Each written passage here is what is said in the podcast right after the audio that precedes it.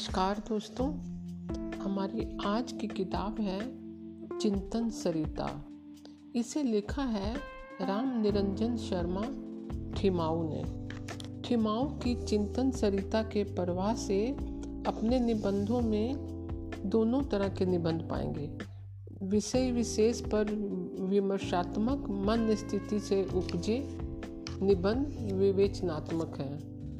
तो चलिए इनके निबंध कहानी के रूप में हम पढ़ते हैं। तो हमारी आज की कहानी है सुख प्राप्ति का मार्ग। तो कहानी चलिए शुरू करते हैं। सुख प्राप्ति का मार्ग। आज के हमारे इस भौतिक युग में भौतिक साधनों को जुटाने में मानव पागल की तरह लगा हुआ है। हम सभी इस अंधानुकरण में शामिल हैं। प्रत्येक परिवार तथा उसके व्यक्तियों की धन पिपासा असीमित है। इस लालच का कहीं छोर नहीं है। लेकिन आज का मानव समझ नहीं पा रहा है कि उसके दुखों का कारण क्या है। आज का मानव चाहता है कि वह इतना धन एकत्र करे, जिसे उसकी सात पीढ़ियाँ भोगती रहें। इसी को लेकर एक दंत कथा याद आती है। एक बार एक सेठ ने सात पीढ़ियों के लिए इंतज़ाम कर लिया। फिर भी उसकी मनसा पूरी नहीं हुई। अतः उसने नगर के ज्ञानी लोगों को बुलाकर पूछा, मैं आठवीं पीढ़ी का इंतज़ाम भी करना चाहता हूँ। मुझे क्या करना चाहिए? पंडितों ने उसे एक बड़ा यज्ञ संपन्न करने की सलाह दी, तथा यज्ञ के पश्चात सारे नगर के लोगों को भोजन करवाने की राय दी। फलता सेठ ने वैसा ही किया। यज्ञ के समापन पर सारे नगरवासियों को भोजन करवाया। दोपहर सेठ ने अपने मुनीम से पूछा, कोई आदमी रह तो नहीं गया?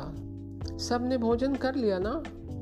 मुनीम ने प्रत्युत्तर दिया, महाराज, गाँव के बाहर एक ब्राह्मण ब्राह्मणी रहते हैं, वे नहीं आए। यह बात सुनकर सेठ ने उनके घर पर परोसा भिजवाया। घर के द्वार पर ब्राह्मण बैठा भजन कर रहा था। सेठ के नौकर ने वह परोसा उनकी तरफ़ बढ़ाया। ब्राह्मण ने पूछा, क्या बात है? नौकर ने कहा, नगर के सेठ ने यह परोसा भिजवाया है, लीजिए। ब्राह्मण ने प्रत्युत्तर दिया, हम दोनों भोजन कर चुके हैं। इतने में ही अंदर से ब्राह्मणी भी आ गई। नौकर ने कहा, शाम के लिए रख लीजिए। ब्राह्मणी ने कहा, शाम के भोजन की हमें चिंता नहीं है, शाम को ही देखेंगे। यह प्रत्युत्तर सुनकर सेठ का नौकर चला गया, तथा जाकर सेठ को सारा वृतांत सुनाया। सेठ ने ब्राह्मण ब्राह्मणी के संतोष की बात सुनकर विचार किया और उसे ज्ञान प्राप्त हो गया, तथा वह सब कुछ छोड़कर ईश के ध्यान में लग गया। इसी अर्थ धन के विषय में महाभारत के भीष्म पर में भीष्म पितामह कहते हैं अर्थस्य पुरुषो दासो, दासत्व वर्थो न कस्यचित इति सत्य महाराज बद्दो समर्थने कौरवे। हे महाराज, यह बात सत्य है कि पुरुष अर्थ का दास है, पर अर्थ किसी का भी दास नहीं है। इसी अर्थ के कारण मैं कौरवों के अर्थ से बंधा हुआ हूँ। इस अर्थ रूपी दलदल से भीष्म पितामह जैसे ज्ञानी भी वंचित न रह सके। धन के दलदल में फंसा प्राणी आजीवन छटपटाता रहता है और इसी में उसका प्राणांत हो जाता है। मरते समय धन और संपत्ति साथ नहीं जाते। सब कुछ यहीं रह जाता है। साथ जाते हैं मानव द्वारा इस जीवन में किए गए सुकर्म और दुष्कर्म। यदि हम ध्यान से देखें तो पाएँगे कि इस संसार में कोई भी सुखी नहीं है। नानक दुखिया सब संसार। कोई गरीबी से परेशान है तो कोई शारीरिक व्याधि से, कोई मुकदमों से उलझा हुआ है तो कोई विवाद में, किसी के पुत्र नालायक हैं तो किसी के पुत्र है ही नहीं, और किसी के पुत्रियाँ अधिक हैं, तात्पर्य यह है कि संसार दुखों का डेरा है, अतः ज्ञान ही सच्चे सुख की प्राप्ति का एकमात्र साधन है। नास्तिन ज्ञानाता पर सुखम, अर्थात ज्ञान से बढ़कर और कोई सुख नहीं है, और ज्ञान प्राप्त होता है सदाचरण से। सुकृत से और ईश भक्ति से। प्रभु के ध्यान से सद्बुद्धि का आविर्भाव होता है। उस परम पिता की उपासना करने का सुअवसर किसी भाग्यशाली को ही प्राप्त होता है। आज के युग में तीर्थों के विभिन्न स्थलों पर गंदगी, भ्रष्टाचार, लूट के दर्शन होते हैं। अतः मेरी मान्यता है कि एकांत में बैठकर उस परमात्मा का स्मरण एक सही मार्ग है। वह अंतर्यामी है। वह सब कुछ जानता है। माइक पर ज़ोर ज़ोर से गला फाड़ कर ईश्वर को बुलाना मेरी समझ के परे है।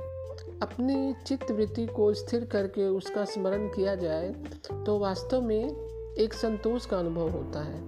एक प्रकार का अलौकिक सुख मिलता है। महाभारत में महाराज युधिष्ठिर कहते हैं, अहन्य हनि भूतानी गच्छन्ति यमालयम, शेषा स्थावर मिच्छन्ति कि माश्चर्यतम परम।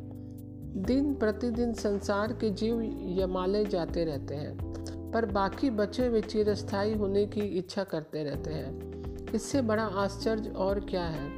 मृत्यु जन्म के साथ पैदा होती है। यह ध्रुव सत्य है। इस संसार में जीवन सफल उसी का है, जो इस जीवन में प्रभु को साक्षी मानते हुए कार्यरत रहता है। जीवन यापन हेतु सही कर्मों से धन अर्जित करके वह स्वयं कर्तव्य का निर्वाह करता है। ऐसा आदमी वास्तव में सतुल्य है। ईश्वर को हमेशा याद रखने से हम प्राय बुरे कर्मों से दूर रहते हैं। यह सबसे बड़ी उपलब्धि है। यही सुख प्राप्ति का साधन है।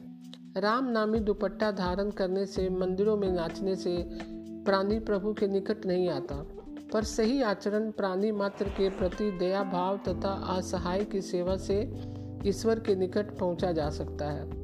सभ्याचरण तथा सत्य कर्मों से जो आत्मिक सुख प्राप्त होता है, वह सर्वोपरि सुख है, वह अलौकिक सुख है। सदैव उस सर्वशक्तिमान को याद रखना ही सुख प्राप्ति का सन्मार्ग है।